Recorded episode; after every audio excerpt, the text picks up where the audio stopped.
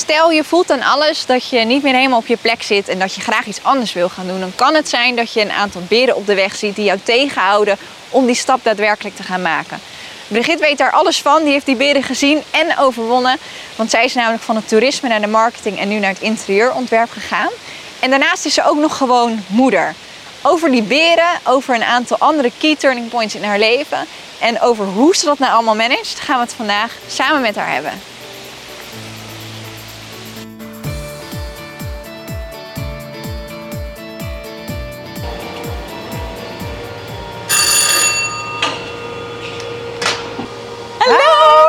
Welkom, kom binnen. Hi. Hallo.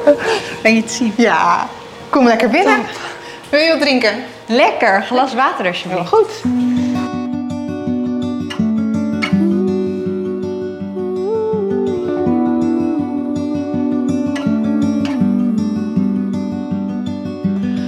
Ach, wat woon je hier fijn. Maar ja, als ik natuurlijk bij een interieurspecialist op bezoek ga, dat kan ook niet anders.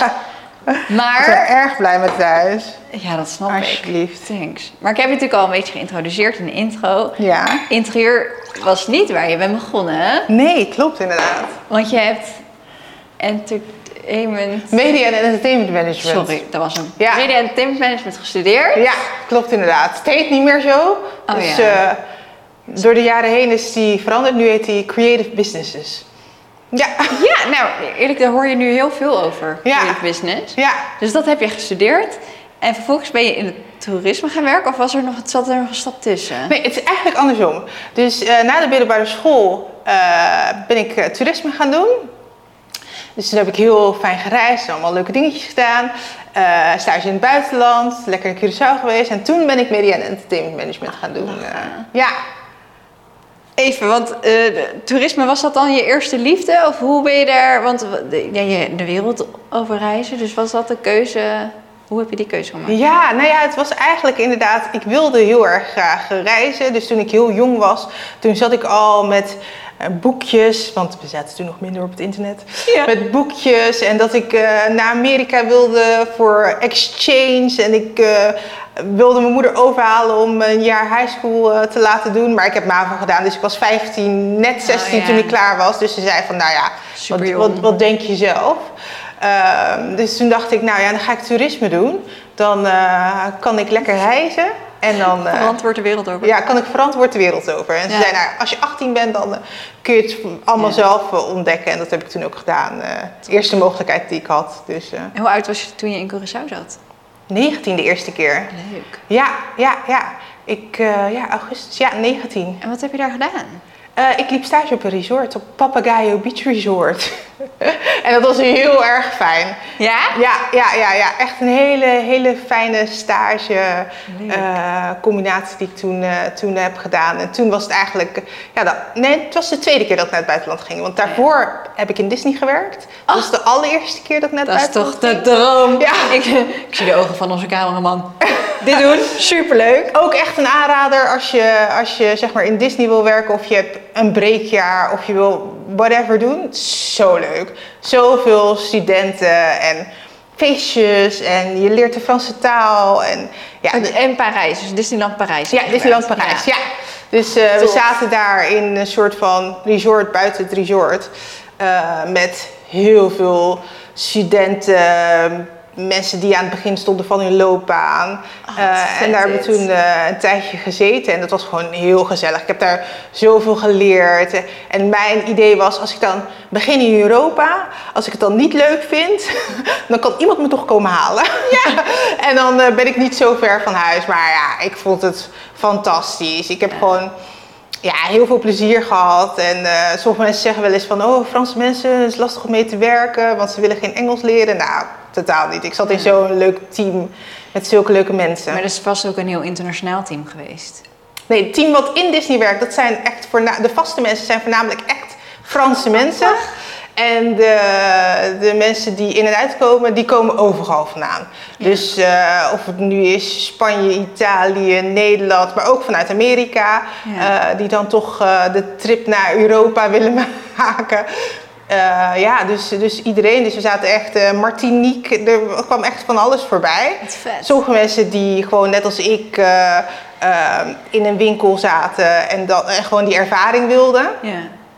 Uh, anderen deden weer een, een, stage op kantoor. Het was voor mij geen stage, ik kon daar gewoon werken, maar anderen deden dan weer stage op kantoor. Mhm. En sommige mensen, ja, die wilden gewoon echt in de entertainment industrie. Dus die, die waren overdag was, waren ze een soort van Jasmine en Oh. Aladdin en dat. En eh, Ja. in de avond eh, dronken we een borreltje.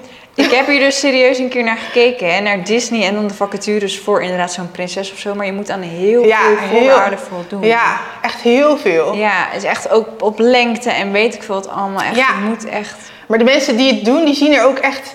De, de, het meisje die ik dan kende, die eh Jasmin eh, speelde, zij was ook alsof ze uit Aladdin kwam in het echt, zeg maar. Haar. Ja. Dus, maar je, het, het fijne wat ik toen vond, zeker als ik was toen 18, eh, is dat je echt wel heel goed verzorgd werd. Fijn. Dus je kwam daar aan en ik had, je kreeg een huisje eh, toegewezen, je kreeg een abonnement voor het OV, Oh, het eten goed. werd verzorgd, want je hebt dan ehm onstage en offstage Oh, ja. in Disney en dan offstage.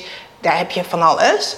Ja. Ehm, dus als 18-jarige werd ik gewoon echt goed verzorgd. En daarnaast kon ik gewoon de vrije tijd die ik had, want eh, je werd ook niet overwerkt, wat je heel vaak hoort in, Ja, op dit soort plekken. inderdaad. Maar ik werkte gewoon vijf dagen en gewoon acht uur per dag. Wat netjes. Eh, dus dat was super netjes. Dus ik had heel veel vrije tijd om Parijs in te gaan. Dus toen ging ik met een abonnementje. Iedereen werkte natuurlijk op gekke tijden ook. Dus niet iedereen was altijd tegelijkertijd vrij. Ja. Dus dan ging ik gewoon in mijn eentje als 18-jarige heel Parijs door om dat te ontdekken. En eh, ja, dat was heerlijk. Wat een ervaring. Ja. Jemig.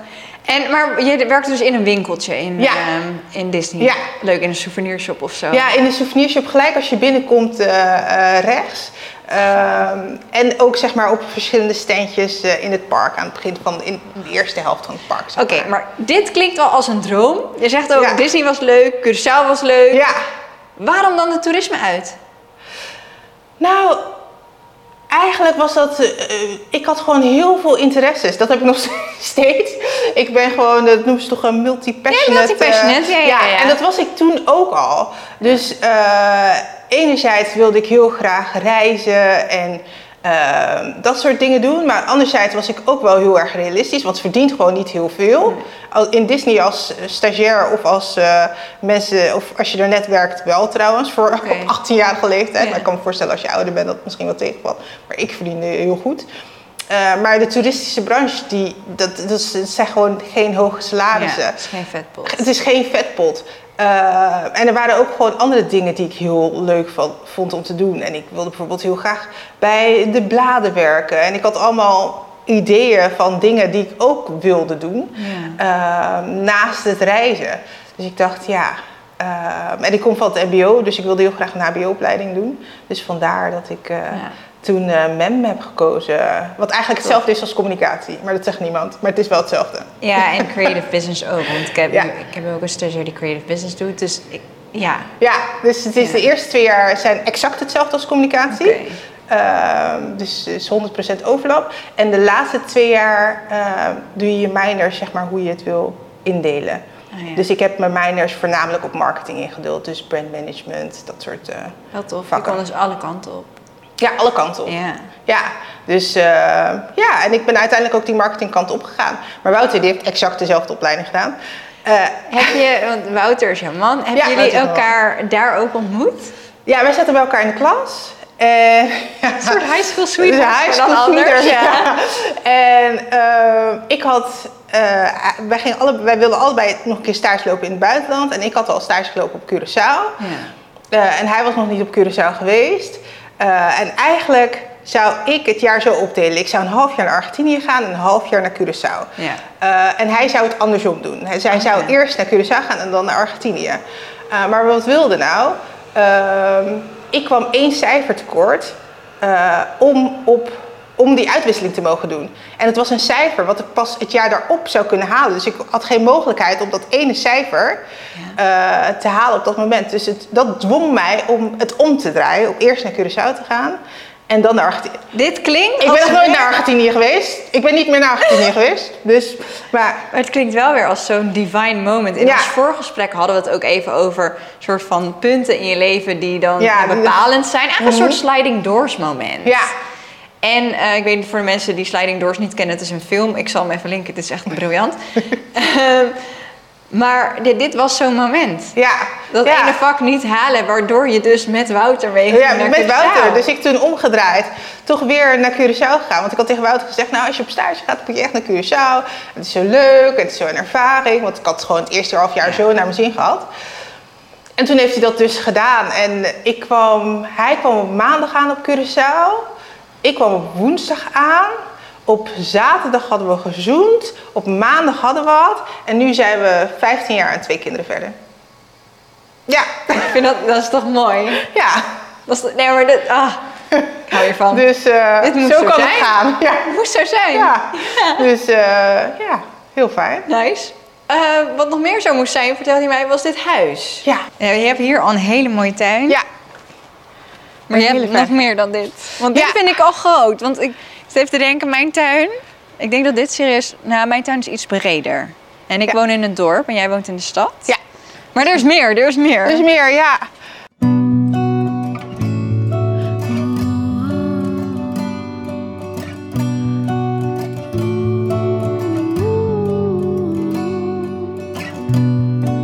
Omdat we inderdaad midden in de stad zitten, komt dit niet heel erg vaak voor. Maar eh, dit is hem.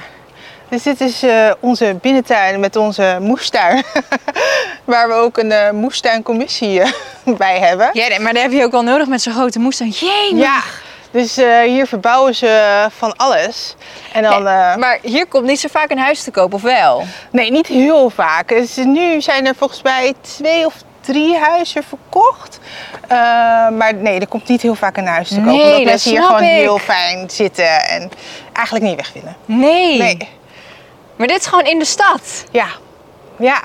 ja, echt tegen de rand van het centrum aan. Dus het is echt eh, heel erg genieten. Niet te doen. het is echt alsof je gewoon... Ja, dit is, ik zoek dit op vakantie. Ja. Snap ik inderdaad. Ja, gewoon zeker wanneer je kleine kinderen hebt. Ze kunnen Ja. gewoon lekker rondspelen. ehm, en het is zeg maar een soort van halve compound. Dus eh, ze kunnen er niet uit met hekken aan dus- elkaar. Dus aan de voorkant kunnen we natuurlijk wel gewoon in en uit. Maar eh, dit blok eh, is omringd door eh, drie hekken. Dus ik kan tegen mijn oudste zeggen, nou eh, ga maar lekker naar buiten. En dan kan hij lekker buiten spelen. Maar En dat dan, eh, hemels. Ja, Dat is echt een cadeautje, want dan kan je gewoon... eh, Dat is echt gewoon heel veilig, ook voor je Ja. kinderen. Dat kan ik in het dorp niet eens, hè? Nee. Nee, precies. Dus eh, nee, we zijn er echt zo onwijs blij mee. Ja. Dus dit is echt, eh, we hadden niet van tevoren kunnen bedenken hoeveel waarde dit voor ons zou zijn. Ja. Maar dit is echt, nou ja, bijna waardevoller dan het huis. omdat je gewoon, ja, het is gewoon de luxe om je kind naar buiten te kunnen sturen. Ja. En lekker te kunnen laten spelen.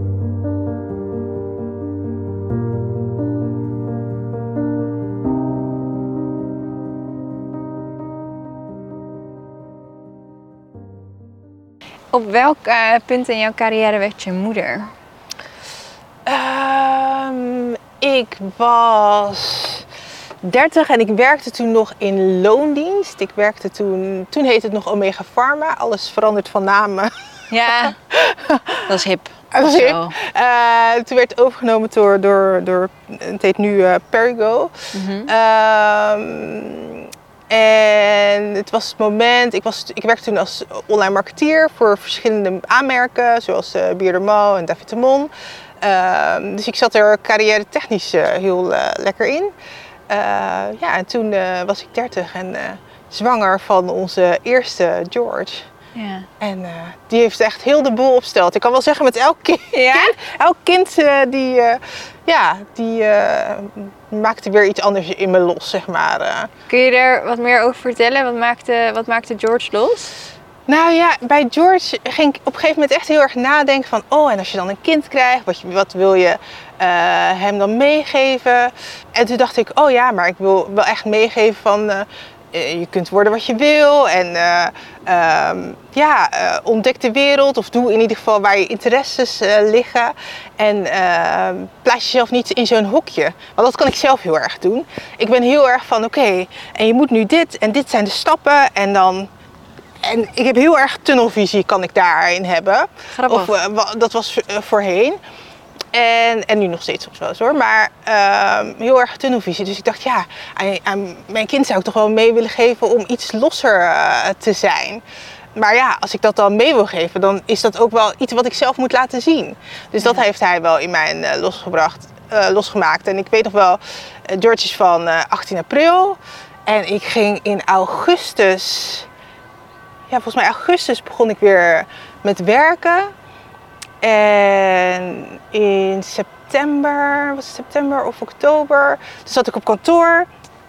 En ik, eh en ik eh appte Wouter van, eh, ja, nee, dit is toch, ik, het, voelt, het voelt niet helemaal goed. Het voelt niet alsof ik hier zou moeten zijn. En dan ga je toch wel tegen jezelf zeggen van, ja, maar je bent net terug van verlof. Ja. En volgens mij was het net, nog net iets korter op elkaar. Je bent net terug van verlof. En je net moet even moeder, je wennen. Je wereld, bent nog ja. moeder. Je bent nog hormonaal. Ja. Je zit nog in die negen maanden after. Ehm, en toen dacht ik toch van nee, ja, nee, het voelt toch anders dan. Het voelt toch anders. ja, dit is niet Dit, hormonaal. dit, Dus je- nee, ja, dat je dit dat is niet hormonaal. ja. Dit, is, dit is toch echt wel iets anders. Nou ja, toen was dat dat. En ik weet nog wel, volgens mij die week erop of zo. Toen ging mijn lichaam echt op slot. Ik kreeg echt een paniekaanval Wow. op, de- op, mijn werk, op, op, eh, op weg naar mijn werk. En ik begon heel hard te ademen en ik ging weer terug naar huis. En toen heb ik mijn HR gebeld en Ja. gezegd van ja, Gaat niet goed, eh, het gaat even niet goed. Ik kom niet naar kantoor. Ik weet niet wat ik heb. Maar eh, ik, eh, ja, dit gaat heel eventjes niet lekker. En ja, dus Wat was het? Weet je, ben je daarachter? ja, ik heb gewoon heel erg als iets in mijn hoofd zit en ik laat de energie heel erg hoog oplopen, dat mijn lichaam gewoon op slot gaat. en dat ik, dan, dat ik het dan niet op de juiste manier uit Ja. of er iets op onderneem. Ehm, en dat is, dat is gewoon een soort van mijn lichamelijke, lichamelijke reactie van zeggen van ja, eh, je moet nu iets doen of dit, is, dit is het resultaat, zeg maar. Ja. En ik heb dan wel weer het geluk, en ik besef me dat heel veel mensen dat niet hebben, dat ik een heel fijn bedrijf had waar ik zat. Dus ik ben no- niet weggegaan omdat ik dacht van, oh, ik ben klaar met mijn baan of ik ben klaar Ja. met het werk, wat heel veel mensen ook kunnen hebben. Ehm, dus eh, degene die daar de HR deed, die, is, die heeft gewoon mij heel fijn meegenomen in het traject. En die heeft gezegd, doe rustig aan en we komen er wel uit. En eh, die is toen ik, eh, nou, toen het weer wat beter ging, is die eventjes met mij in gesprek gegaan van, joh, wat kunnen we voor jou betekenen? En hoe kunnen we ervoor zorgen dat jij je weer goed voelt? En ehm, wil je kijken of, we, of, of dat ligt binnen Omega of dat misschien erbuiten ligt? Dus die heeft, die heeft mij toen gekoppeld aan een, eh, een reïntegratiecoach. Dus niet omdat ik hoefde te reïntegreren, maar omdat hij dacht dat dat de beste match was op dat moment. Maar dat was ook echt een topper. En eigenlijk kwamen we er al heel snel uit van ja. Maar volgens mij moet jij voor jezelf beginnen. Toen dacht ik, ja, maar... eh, ja, Ik kan niet zeggen. heel veel beren op de weg en heel veel kan dit nou en eh, dit kan toch niet. En eh zei ze ja, eh, maar wat als we die beren nou gaan tackelen? Ik zeg ja, ja, die beren tackelen. Het klinkt gewoon veel makkelijker dan dat het in de realiteit is. In mijn hoofd in ieder geval. In veel mensen hun hoofd. In hè? heel Want veel ik denk mensen dat dit heel herkenbaar is. Ja, in heel veel mensen. En dat gaat dan niet per se alleen over ondernemer, maar überhaupt om je hart te volgen. ja. Heel, je ziet gewoon beren. Dat, ik denk dat iedereen dat heeft in Ja. instantie. Ja, zeker, zeker. En ik had het ook echt heel erg. Eh, en heel erg, maar wat als en dit. Maar zonder eigenlijk de research te doen naar wat Ja. gebeurt er dan als, als, als, als dit of dit gebeurt. Ja. Dus zij is gewoon echt heel erg eh, pragmatisch. Heeft ze tegen mij gezegd: Oké, zet je beren op papier. Ja. Dus ik heb al die beren uitgeschreven. En dan, wat zijn de consequenties als er dit gebeurt? Wat zijn de consequenties als er dat gebeurt? En eh, toen ik eigenlijk alles had uitgeschreven, dus dingen als van... wat als ik mijn fulltime salaris eh, verlies Hoe- Ja. en ik krijg niet gelijk eh, een opdracht? Wat dan? Ik heb net een kind gekregen. Ja, je kunt toch niet je baan opzeggen als je, als je een kind krijgt? En toch onbewust, ook al ben ik iemand die dan denkt dat het de mening van anderen misschien er niet zo toe doen, toch zit je in je hoofd van ja, maar wat, wat moeten mensen dan Ja. wel niet denken? Ja, je gaat toch niet ehm, je baan opzeggen als je dan nog niks anders hebt. En, Ja. Of stel dat ik afhankelijk word van Wouter. Nou, dat was, dat was in mijn hoofd echt een soort van... eh, Oeh, dat kan niet. ja, nee, Ja. ik ben echt heel erg zelfstandig opgevoed door alleenstaande moeder. En het is echt wel erin gepeperd van eh, je zorgt voor jezelf. En, eh, Ja. en eh, ja, zorg dat je je eigen boontjes kan doppen. Eh, maar dat maakte ik mezelf al wijs, dat, terwijl dat nog helemaal niet was gebeurd. En dat is er ook niet gebeurd toen ik voor mezelf begon. Mooi. Want ik had de eerste week, de eerste dag dat ik begon, had ik mijn eerste opdracht.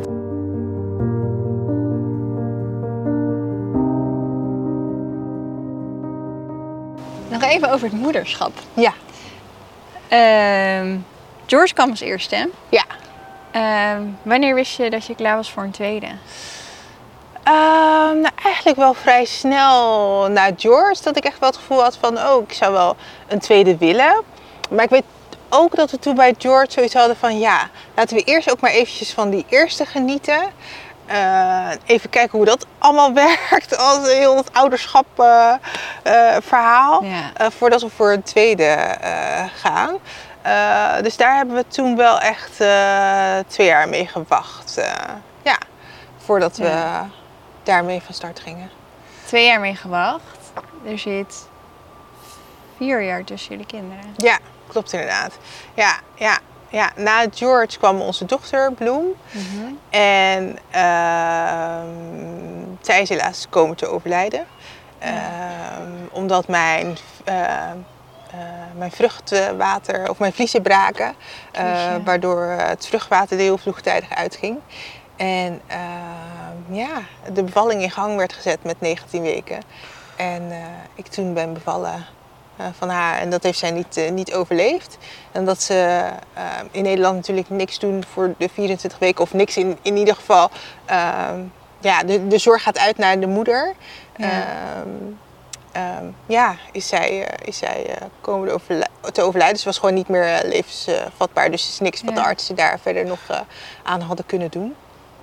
Ik kan me echt niet voorstellen wat je dan meemaakt. Ja, Eh, ja. het, is, het, is, het, het was echt wel een hele heftige periode. ja. eh, uit ons leven. Je kunt je gewoon niet, eh, niet voorstellen hoe het voelt. Het is in die zin denken soms mensen wel eens van, oh ja, nou ja ik, ik, ik heb een miskraam gehad, dus dat zal wel vergelijkbaar zijn. En ik heb zelf daarvoor ook een miskraam gehad. Ehm, maar echt het bevallen van je kindje terwijl je weet dat het Ja. niet gaat overleven. eh, en dat je het eh, moet beg- begraven, of in ons geval hebben we voor crematie gekozen. Mhm. Eh, ja, dat maakt het wel gewoon heel heftig. ja. Ja, dus ja, daar hebben we wel echt tijd voor nodig gehad om daar weer overheen te komen. Tuurlijk. Ja. Ja, dus, dus ja, dus dat was echt gewoon wel ook wel een keerpunt in ons leven. Eh, ja, dat we dachten van oké, ehm, je moet dan wel eh, alles, alles uit het leven halen eh, wat erin zit. Ja. En na jaren vervaagt dat ook weer, eh, want je valt toch wel weer in je dagelijks leven.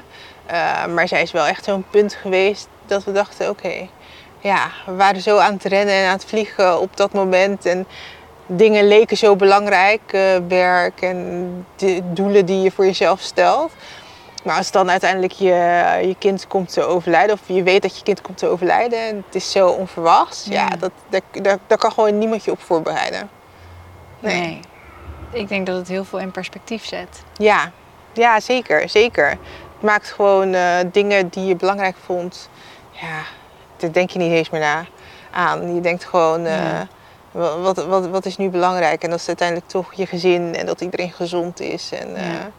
ja. George was toen 2,5 toen dit gebeurde. ja, Heeft, weet hij dit nog? Of eh, hoe hebben jullie hem hier meegenomen? nee, hij weet eigenlijk... eh, nee, hij weet, hij weet niks, eh, niks van het moment. Daarvoor was hij gewoon te jong.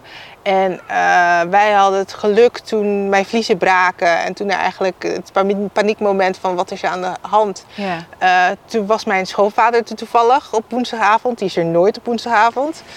Ik krijg weer kippenvel, want het is weer zo'n moment. Jee, Ja, die is er echt nooit op woensdagavond. Dus op het moment dat hij, de- dat hij daar was, alleen. Ik weet eigenlijk niet eens meer waar, waarom die er was. Het was Ja, gewoon was heel gewoon- random. Hij was er neergezet. Hij, hij, hij was er gewoon en eh, mijn vliezen braken. En ja, hij kon eigenlijk gewoon eh, gelijk eh, George opvangen. Ja. terwijl wij naar het ziekenhuis Ja. moesten. De verloskundige van de praktijk waar we liepen, die kwam gelijk. Dus die kon gelijk alles checken. En die had eigenlijk al zoiets van... Oké, dit is wel echt... Dit zijn geen paar druppels. Dit is echt heel veel vruchtwater wat je verliest. Eh, dus je moet gelijk naar het ziekenhuis. En toen eh, moest ik naar het, eh, naar het Erasmus. En toen, ja, ja, op het moment dat je in het ziekenhuis komt, dan is het echt ook wel een hele mix aan, aan emoties. want het is, Erasmus is een groot ziekenhuis, dus het is gewoon iets minder persoonlijk. Of dat is mijn ervaring in ieder geval. Ehm, dus je krijgt gewoon elke paar minuten een andere arts. En de ene arts die is heel empathisch en die is van hoe gaat het en hoe voel je je. En eh, nou ja, er is altijd nog een, een beetje hoop. eh, want vruchtwater kan in principe gewoon weer aanvullen. Ja, het kan aangemaakt worden maar dit was zoveel vruchtwater. Het was gewoon niet... eh, het was echt zeg maar het balloneffect. Alsof je een ballon eh leegprikte en alles. En eh, op het volgende moment komt er een arts die gewoon echt een stuk minder empathisch is. Ja. En die zoiets heeft van, nou, eh moet maar even kijken of de bevalling in wordt gezet. En dan is het eh, einde bericht. En je moet maar kijken wat je voor de rest met het kind wil doen. En dat. En toen, nou ja, toen moest ik eigenlijk naar huis om te kijken, gaat de bevalling instarten? Of ja, moet er wat anders medisch gebeuren? En toen zat ik thuis en eigenlijk vanaf de eerste wee, ja, als je dan eerder bevallen bent, dan weet je hoe het voelt. Ja. De eerste wee wist ik al van, oké, nou, de bevalling gaat nu... eh, Zo, maar Inzetten. die eerste week, kijk bij George de eerste week denk je echt, yes, hij komt. ja, En nu ja, de was eerste heel rustig. Eh, ik weet nog, bij George zat ik op mijn app. Zoals je in de filmpjes ziet, was ik me weer aan het timen en aan het denken van... eh, oh, nou ja, eh, de eerste week komt eraan. Hoeveel minuten zitten er tussen? En nu dacht ik, oké, de eerste week. Dus dit is echt, dit is echt einde. Ja. Ja, dit is echt, nu gaat echt niemand meer iets kunnen be- betekenen. Want ze, ze zeggen wel van als het vruchtwater weg is, eh, dan is de kans van overleven is heel klein. Maar de kans van handicap is ook heel groot, mocht ze het overleven. Ja. Willen jullie dat? En wij hadden wel tegen elkaar gezegd van, ja, we willen, willen het wel. Je zit zo in emoties op dat Hoe moment. kan je ook op zo'n moment kan je ook, ja, ik weet ook niet hoe je zo'n beslissing maakt. Dat Ja. is niet te doen. Het is, eh, het, ja, het is gewoon wel echt eh, heel veel. En, maar we hadden wel besloten van, oké, nou ja, als zij eh, een handicap geeft, ja, dan ga weet je, we zitten, je zit zo ver. Het is anders als je bijvoorbeeld misschien eerder in het traject, kan ik eigenlijk niks over zeggen, want ik weet niet wat de emoties dan zijn. Maar voor ons was het Ja. in ieder geval, Jullie wisten gewoon, dan mag ze er zijn en Ja. eh, maar bij de eerste W wist ik al van, oké, nu is er echt niks Ja, meer. goed. Ja. maar zij heeft ook wel. Er was ook, het was echt. We zijn er uiteindelijk achter gekomen wat het is. Eh, mijn baarmoederhals die eh, krimpt gewoon heel eh, snel. Dus bij George had ik het ook al. En bij Maals ook. Het is een soort van Russisch roulette. En zij is gewoon. Oh man. ja. Dus. ehm, ehm, ja, op het moment dat dat gewoon gebeurde, was het gewoon. eh, ja. Vond je dat niet heel erg spannend toen je zwanger was van Miles? Ehm, ja, aan de ene kant wel. Maar ik heb toen wel heel erg tegen mezelf gezegd. van dit is wel echt een andere zwangerschap. En je kan je niet heel de tijd laten leiden door de zwangerschap ervoor. Want dan ga je er niet van genieten. Nee. En dan ga je, eh, ja, weet je, wat als, wat als eh, ehm, eh, Maals dan in dit geval geboren wordt. Ja, wat is dan je emotie? Daar was ik Ja. wel bang voor. Tijdens Ja. de bevalling, omdat de bevalling daarvoor, die vond ik gewoon hels. Omdat ja. eh, de bevalling was gewoon zo, bedoel, de gy- gynaecoloog die de bevalling deed, die was wel vriendelijk hoor. Maar de rest eromheen was meer een soort van, ja, we gaan niks meer met dit kind doen. Dus ja, weet je, ik kan gewoon rustig mijn potten opruimen en mijn dingen opruimen en dat, zeg maar. Ehm, maar ik dacht wel bij Maals van, ja, ik moet hier ook wel weer heel bewust van in het moment zitten en Ja. ervan genieten. Het was een hele andere zwangerschap dan bij George, want ik moest heel vaak naar het ziekenhuis voor ja, controles. Ja. En eh, dus ik was echt eh, op een gegeven moment wekelijks in het eh, ziekenhuis. Ja, dus dan ga je er gewoon een stuk minder onbezorgd in dan Ja, dat je met de eerste eh, gaat. Eh, maar ik weet wel dat ik echt heel bewust tegen mezelf eh, gezegd heb: ja, hier moet je ook wel echt van genieten. Want dit is, dit is gewoon een ander kind. Het is een ander moment. En gun het jezelf en gun het je kind ook. Want ik ben echt iemand die heel veel stress op zijn lichaam kan, kan zetten. En als ik zeg maar echt zou blijven hangen in de vorige bevalling, zou, ik, zou het heel stressvol voor mijn lichaam zijn. Ja. Dus, uh, dus dat, dat heb ik wel heel erg bewust gedaan. En gewoon heel erg bewust uh, yoga en meditatie. Oh, en uh, om toch in dat moment te blijven. En met de bevalling, de bevalling uiteindelijk was echt wel heel mooi. En ik had niet, ik dacht nou, ik krijg een paniekaanval als ik aan het bevallen ben van ik weet niet, die associatie. Ja, dat, je, dat, je, terug, dat het helemaal, ja. Ja, ja maar dat, dat bleek uiteindelijk helemaal niet zo te zijn. En de bevalling was heel mooi. En hij kwam eruit als een tweede George. dus dat was heel gek. Van, alsof je bevallen bent van hetzelfde kind. Dus ja. En ik waren elkaar aan het aankijken van... Hoe kan dit? Ja. Hoe kan dit? Dit is toch exact George? Foto ernaast gehouden. Oh, grappig. gehouden. Ja, nee, dit is echt exact George. Dus dat was... Oh, uh, dus uiteindelijk wel weer een hele, hele uh, mooie ervaring. Fijn. En ook wel gewoon... Uh, kijk, op het moment dat je kind verliest... Mannen en vrouwen en partners die gaan anders om met, zeg maar het herstel en de, ja, gewoon hoe je ermee mee omgaat. ja. En hoe je er met elkaar over, over praat. De ene zal wel willen praten, de ander niet willen praten. Ik ben iemand die echt wel heel erg soort van intern alles verwerkt. En, en Wouter die kan het ook wel zijn. En ik had gelijk na de bevalling van Bloem het moment om een soort van in het ver verwerkingsproces in te gaan. Want ik was degene die bevallen was. Ja. Uh, en Wouter die had pas, dat pas maanden later, omdat hij in een soort van uh, verzorg, overlevingsstand, ja, ja, met kindje, met mij. Uh, dus die heeft zijn emoties pas veel later de loop gelaten. Wat, ja, wat ergens ook heel logisch is natuurlijk.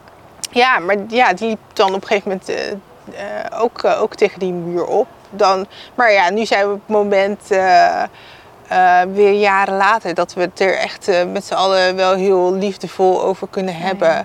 En uh, ja, en zij mag er ook gewoon zijn. En ik heb, daar, ik heb haar op, op mijn kettingje. En zij is met, we hebben, ja, heel corny, met kerst hebben we van die kerstballen met onze initialen voor in de kerstboom. Leuk. Dus dan heeft iedereen zijn, zijn kerstbal. En zij, haar kerstbal, die hoort er ook gewoon ja.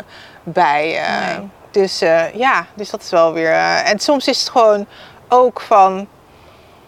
Ik weet niet. Nou, ik wil niet zeggen een soort van beschermengel of zo, maar zij popt op momenten uh, boven dat ik denk: oh, dit is gek. Dit is gek. Of dat ik iemand. Wow. Bloem komt, de naam Bloem komt niet heel erg vaak voor. Ja. En wij hadden het zeg maar omdat. wij, wij hebben altijd koosnaampjes als ik zwanger ben. En Bloem was dus haar, haar koosnaampje. Dus dat hebben we zo gehouden. En dan hoor ik iemand weer zeggen: Hey Bloem, kom eens hier. Of uh, op Utrecht Centraal, daar heb je een bloemenwinkel en die heet Bloem. Ja, heel logisch. Maar op mij komt dat heel anders binnen, ja, zeg maar. Uh, dus, uh, en echt op momenten dat ik dacht: Oh ja, dit had ik echt eventjes nodig. Ja. Oh, ja, mooi. Ja, ja, ja, ja. Ik, vind, ik zeg ook altijd: zij was heel druk in de buik. Echt heel druk. Uh, dus ik, ik zeg ook altijd, oh, zij zou me erin geweest zijn. Echt zo'n opgewonden, opgewonden standje, net als ik. Dus uh, op momenten dat ik haar tegenkom, is het een soort van teken van dat ze zegt... en niet zo mouwen en door. En uh, dat denk ik dan altijd. Oh, wat gaaf. Ja. Mooi. Ja. Dankjewel dat je dit wilde delen. Ja. Ik kan me voorstellen dat dat best wel een dingetje is. Ja, ja, zeker. Het zal altijd bij ons blijven. Dus ja. het is een onderdeel van ons.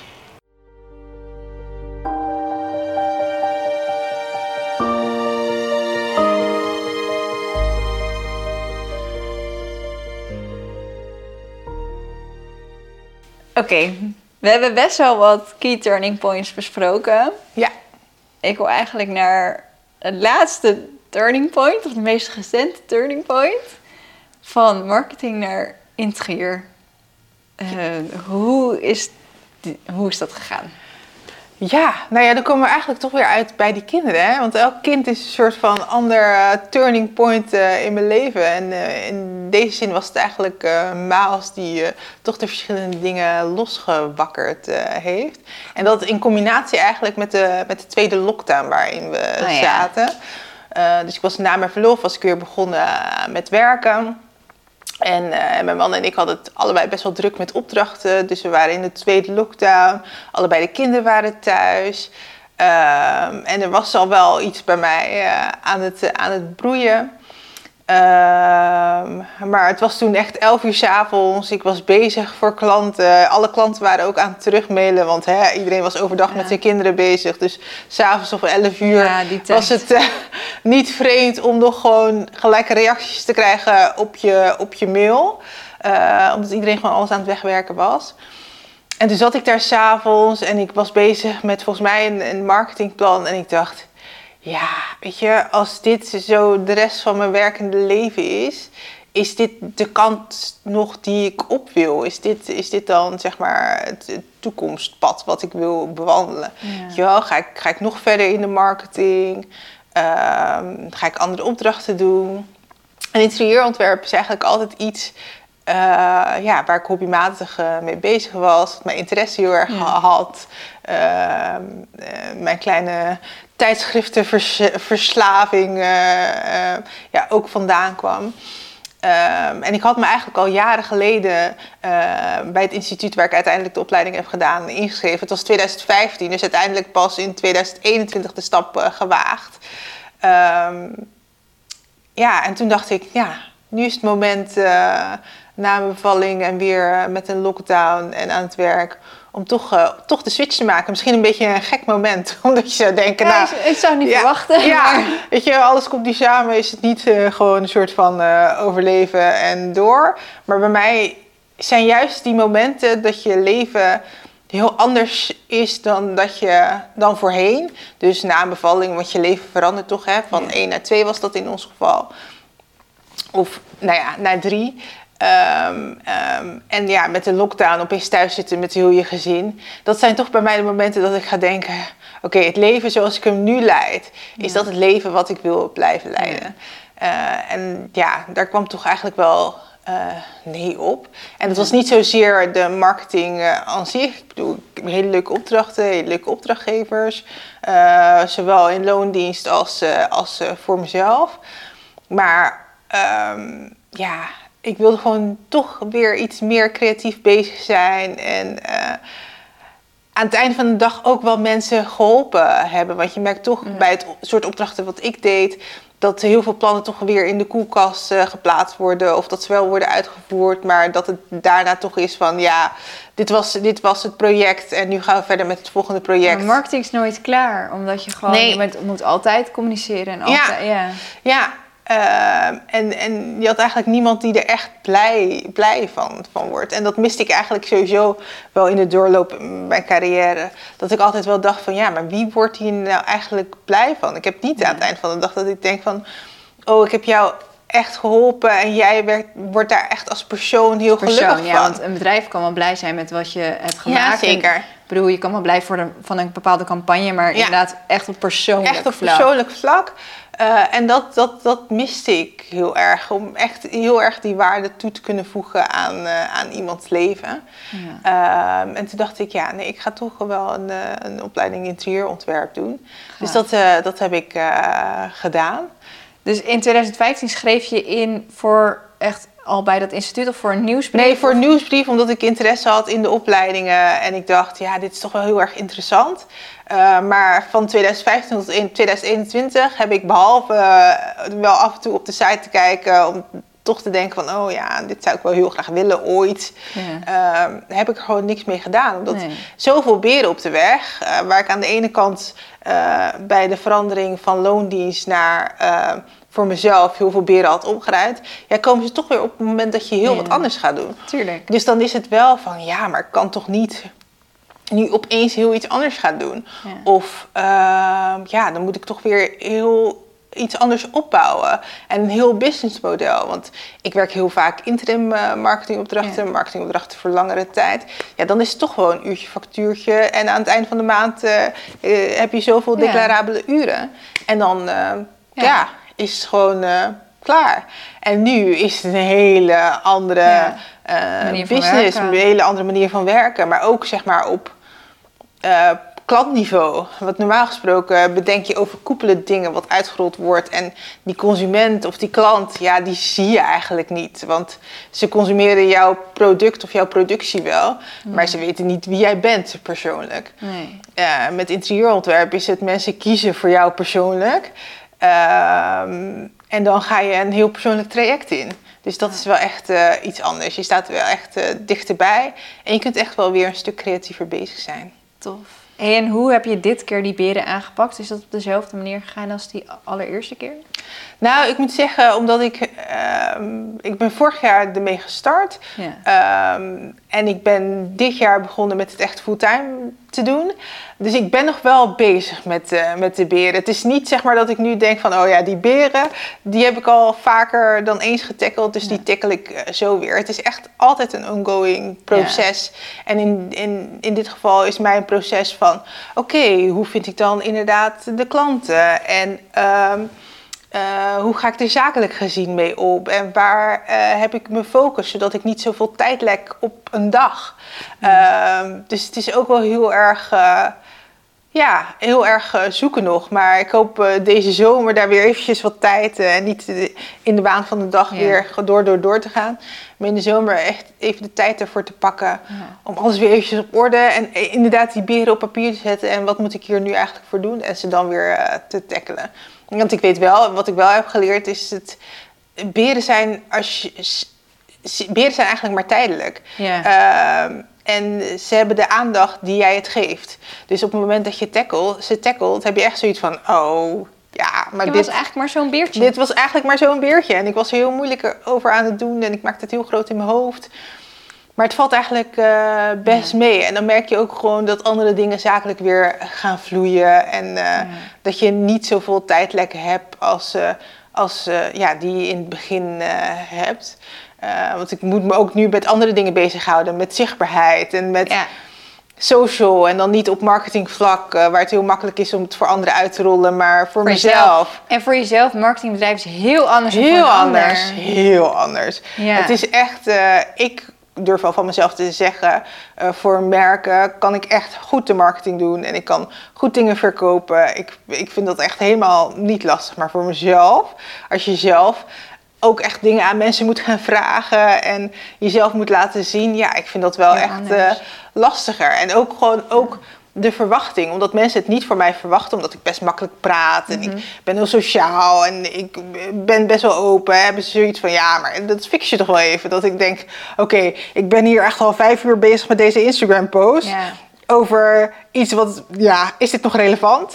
Het is echt heel grappig dat je dit zegt. En het is natuurlijk ook, dat zeg ik ook tegen klanten, het is natuurlijk niet voor niks dat, dat zij marketeers inhuren. ja.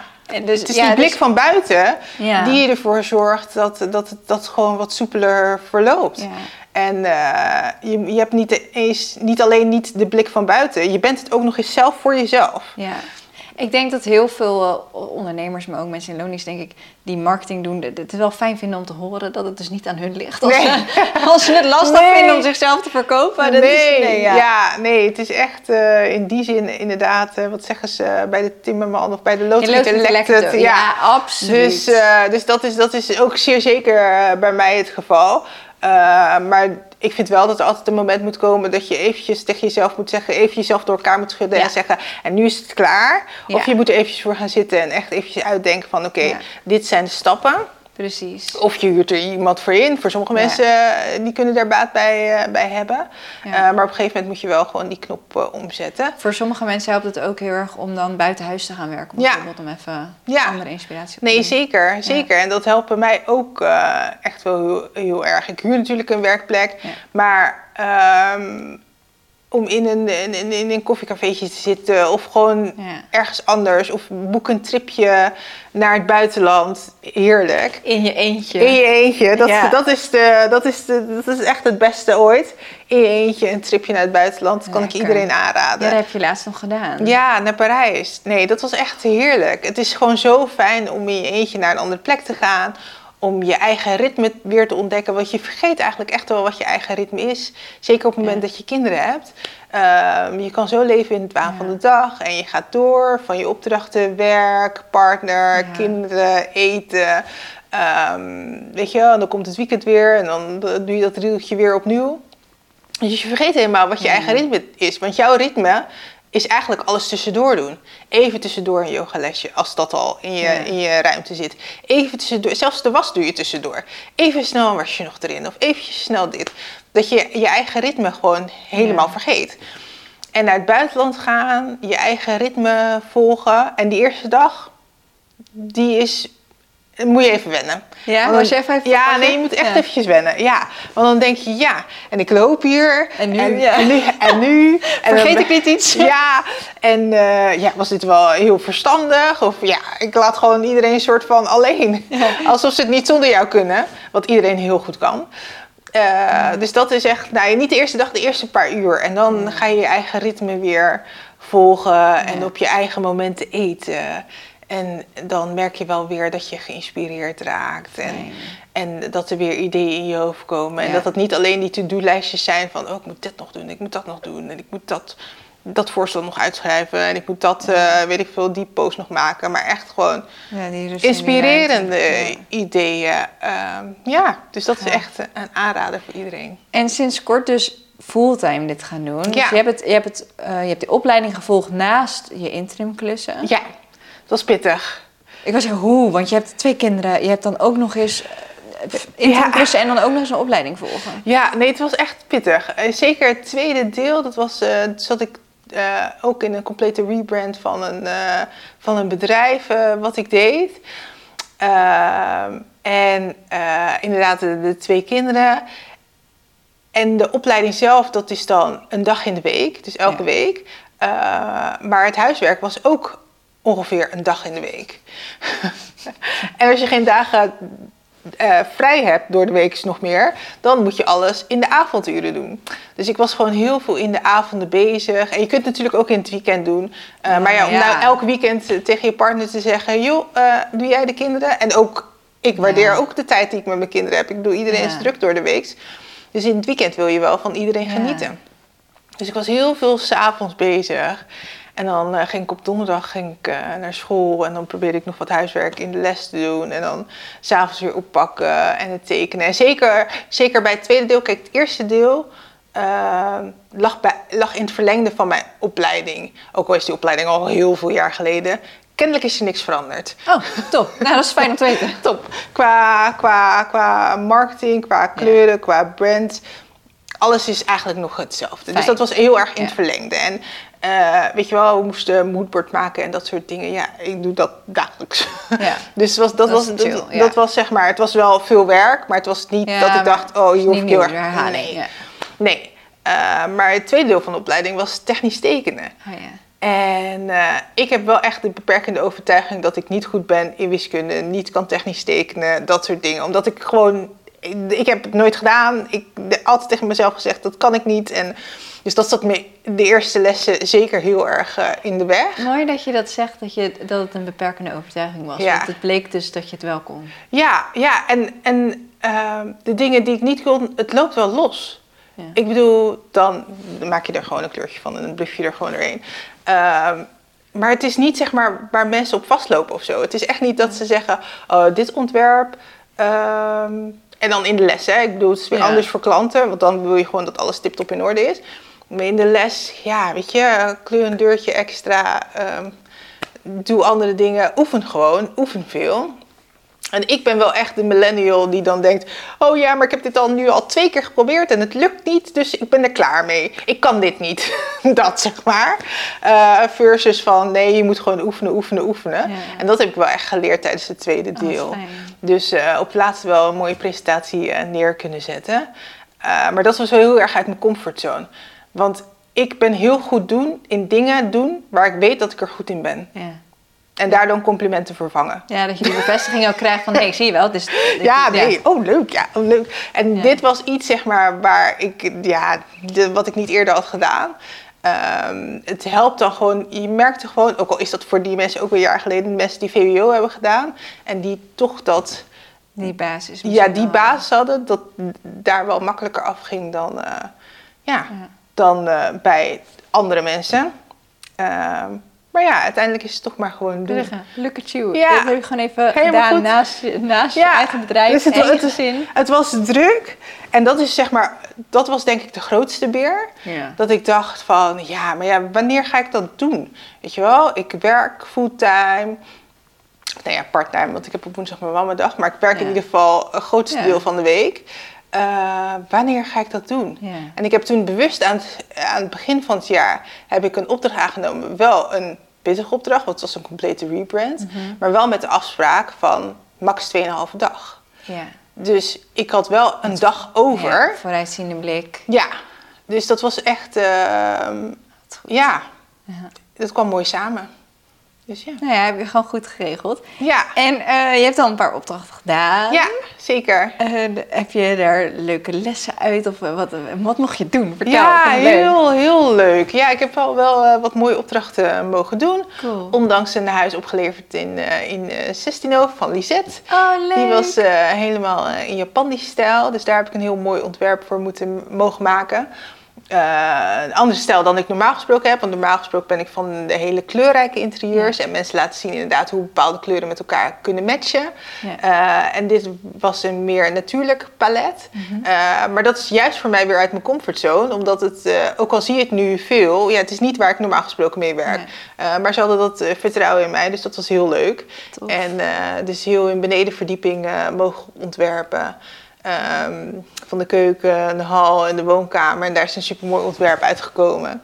Dus dat is eh, wel eh, heel leuk. Is het ook al doorgevoerd? Kunnen Ja, ze zijn al- bezig eh, Oh, met de eerste dingen. Dus dat is wel heel leuk om te Ja. zien hoe je ontwerp dan straks tot leven komt. Ja. Ja, dus en verder echt wel ook in Delft een heel mooi ontwerp mogen doen van een heel kleurrijk huis. Mensen die een beetje, ehm, ja, eh, met hun keuken, eh, heel veel mensen geven hun keuken een wat meer eh, neutrale tint. Ja. Eh, wij zijn zelf ook jaren geleden gegaan voor zwart. Een kleur die ik niet zo snel meer zou kiezen nu. Maar toen destijds was dat de keuze. Maar er, zit, er is zoveel meer in dat palet. En ook qua keukens kun je een hele duurzame keuze maken. zonder dat het heel hysterisch wordt.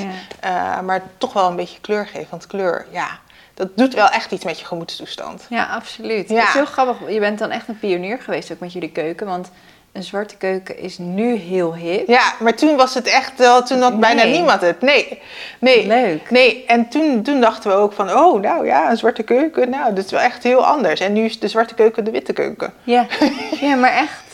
En maar nu loop je eigenlijk dus weer mooi je tijd vooruit met een gekleurde keuken. Dus mensen als je hip wil zijn, dan eh, Ja. absoluut met Brigitte.